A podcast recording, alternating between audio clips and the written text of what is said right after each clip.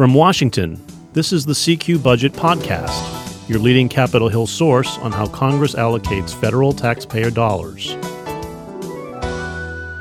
I'm David Lerman, your budget tracker. And I'm Jennifer Shutt, budget and appropriations reporter. And today we are going to talk about the perilous condition of a very important confirmation fight. Uh, President Biden's choice to lead the Office of Management and Budget, Neera Tanden, is now skating on very thin ice in the Senate, and it's looking increasingly like she is not going to make it. She's famous, of course, for having hurled a lot of insults on Twitter against some key uh, senators, mostly Republicans, but also against the Senate Budget Chairman Bernie Sanders, causing problems. And when you hurl a lot of insults, Jen, it makes it harder to get confirmed. Right. And this is one of the things that Neera Tanden and the Biden administration has been aware of for a few months now. When the Biden transition team uh, first nominated Neera Tanden um, last November, Republicans almost uniformly in the in the Senate came out and said that they were a little bit surprised by him picking her as a nominee for the Office of Management and Budget Director role. This is someone who works um, pretty uniformly with Republicans and Democrats to try to advance a White House's uh, sort of fiscal policy goals. They also have a pretty big role in government regulations as well, and so this is someone who you know, in general, members of Congress want to be a bit more of a consensus pick. And so we've known that Republicans are most likely uniformly not going to support her nomination for a few months now. But West Virginia Democratic Senator Joe Manchin released a statement on Friday saying that he could not support her nomination for OMB director.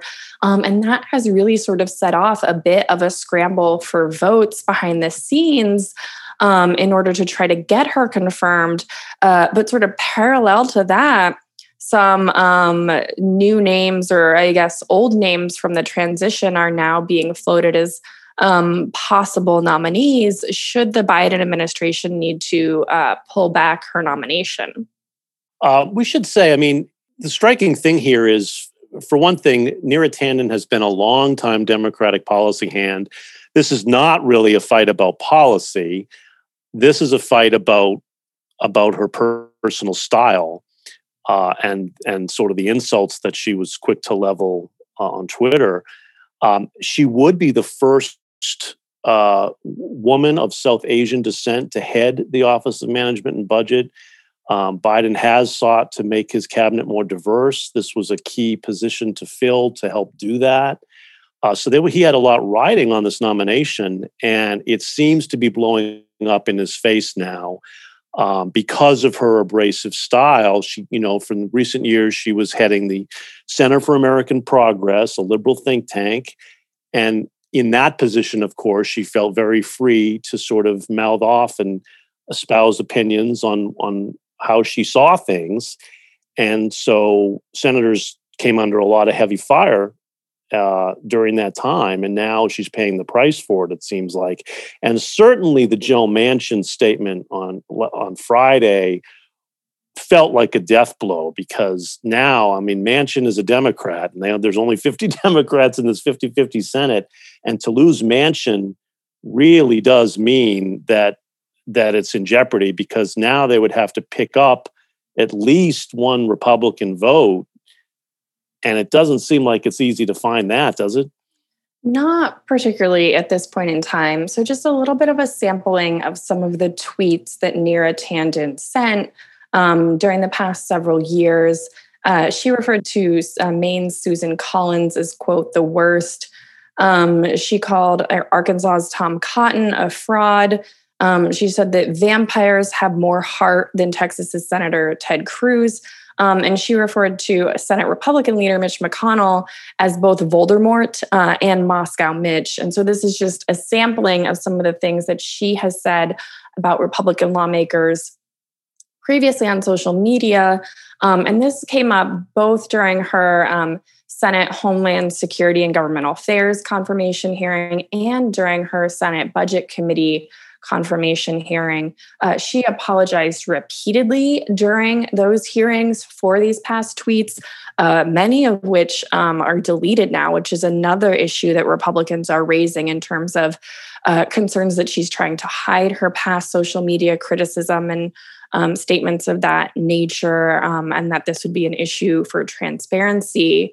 Um, but in addition to this, we've heard from Republicans and Democrats that they do have some concerns about the type of donations that the Center for American Progress received while Tanden was leading it. This is something we heard from uh, Missouri Senator Josh Hawley on, as well as Budget Chairman Bernie Sanders on. They both expressed concerns that uh, the Center for American Progress uh, receiving millions of dollars from really large organizations um, such as Google, JP Morgan, and others, um, might influence her decision making or might give those corporations sort of special access to her if she were to be confirmed as OMB director. And we still don't know if Senate Budget Chairman Bernie Sanders has received adequate assurances, in his opinion, from Tanden that she won't be influenced um, by these sort of corporate interests uh, you know, in terms of what policy issues OMB might take up if she's confirmed, and how they may be able to potentially influence uh, policy making at OMB if she's confirmed. So that is one of the areas, aside from her social media criticism, um, that we've heard concerns from lawmakers on.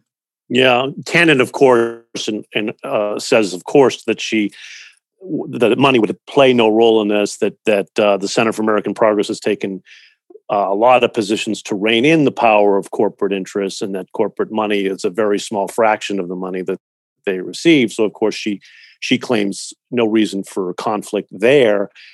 But underlying all that, of course, is the very frosty relation she's had with Bernie Sanders, who is now chairman of the Budget Committee.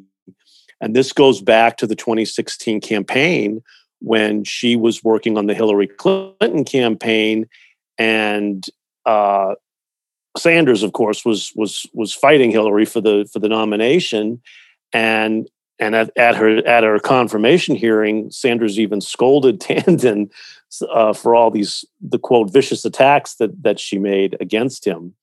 Uh, and of course, Tanden has sought to apologize, but but there's some bad blood there that's going to be hard to overcome on top of all of the attacks she leveled against Republicans. So she really uh, put herself in an, in an awkward position here as she tries to say that she's turned over a new leaf and her, her approach to social media has now changed and she deleted her tweets and uh, she'll she'll make extra efforts to prove she can work in a bipartisan way. But of course, that just comes off as empty words to a lot of Republicans who you know, who bore the brunt of her attacks and and just see no way to to work with her. Uh, it does seem like it's going to sink it. I mean, we had one Republican after another uh, come out in recent days saying they weren't going to they weren't going to support her, including Rob Portman, the former OMB director, who who does have a, a sort of bipartisan reputation, and certainly the pivotal uh, who a pivotal swing vote often is Susan Collins of Maine, and and even Collins said she's a, a, no vote on this, and of course she had been attacked by Tanden. So it's really now hard to see where they find a, a lone Republican or two willing to cross the aisle and vote for her. I think the only hope is Alaska's Lisa Murkowski, who very much like Collins has a reputation for for being very bipartisan, but it's hard for me to see, Jen, what motivation at this point even Murkowski has um, to do Biden a favor here and vote for Tanden.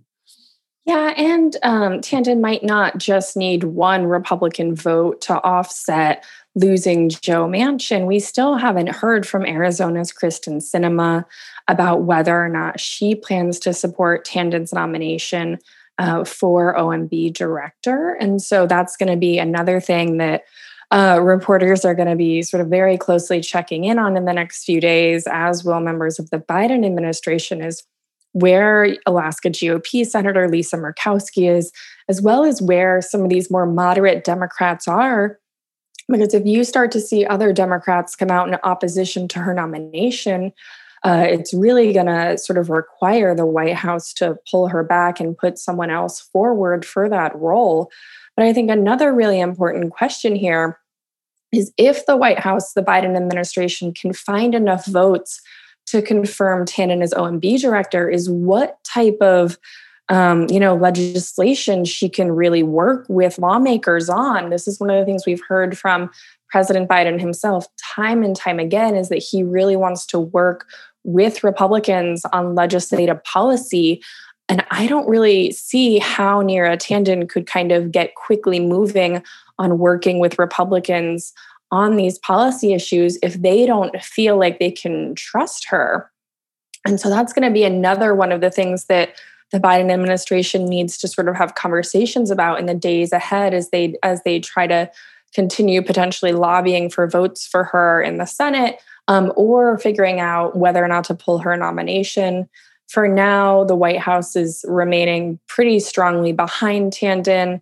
Uh, White House Press Secretary Jen Psaki said on Monday, referred to Tanden as a quote, brilliant policy expert, um, and said the Biden administration does not agree with these senators that she isn't qualified for the role and that the White House is, quote, working the phones on her confirmation. So as of now, the White House seems pretty confident they can get her confirmed. But if they can accomplish that, how exactly Tanden could work successfully as OMB director will be a really important question in the coming months and years.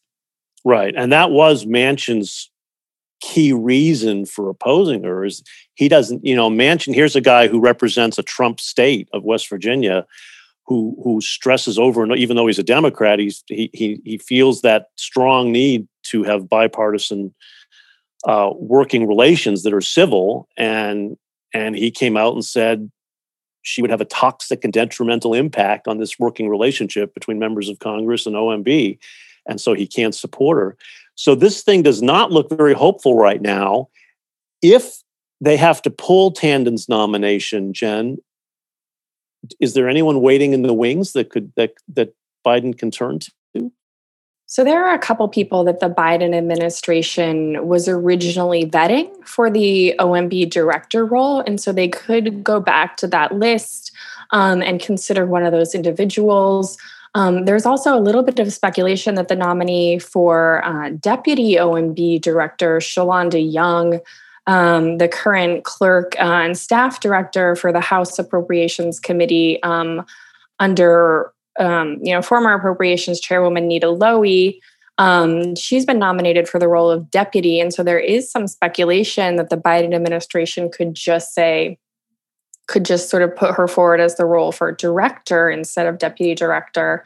Um, but there's no official decisions um, being made at this time because so far officially the White House is still supportive of Tanden. Yeah, so that seems that's an option. And then the other name you keep hearing about is Gene Sperling, who was the National Economic Council director in the back in the Clinton administration, who would certainly be an experienced hand on this. But some progressives, I think, feel he's not progressive enough, and and there is the phenomenon as as Biden tries to diversify his cabinet, does he turn to another white guy uh, in picking Sperling? So that's an issue. Um, so I don't know. Those, those are two options, though, that that that uh, are in the mix. I think if if if Tanden has to be pulled back, um, but right now the White House is sticking with her, uh, and I guess it's not over till it's over, and they're still going to scramble and see if they can find a lone Republican or two um, willing willing to do them a favor. So I think we're going to see. I mean, the, and now the uh, we there are two Senate committees are supposed to meet on Wednesday uh, to take up her nomination. She they share jurisdiction on this. The Senate Budget Committee under Bernie Sanders and Homeland Security and Government Affairs Committee. Uh, both will take up her. Both will vote on her confirmation. And chances are, in committee, she gets through on party line votes. And the question is going to be what happens if and when it reaches the Senate floor, right?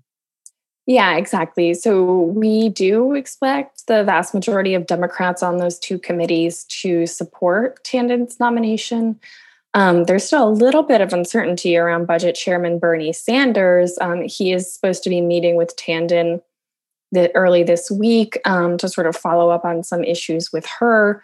Um, ultimately, I think he sort of has to support her nomination um, unless we see several other Democrats pull their support um, or say that they'd vote against her confirmation ahead of that, um, I think he sort of has to go along with the party there, but we still haven't seen that for sure yet from him. So that's something a lot of people are very interested in right now.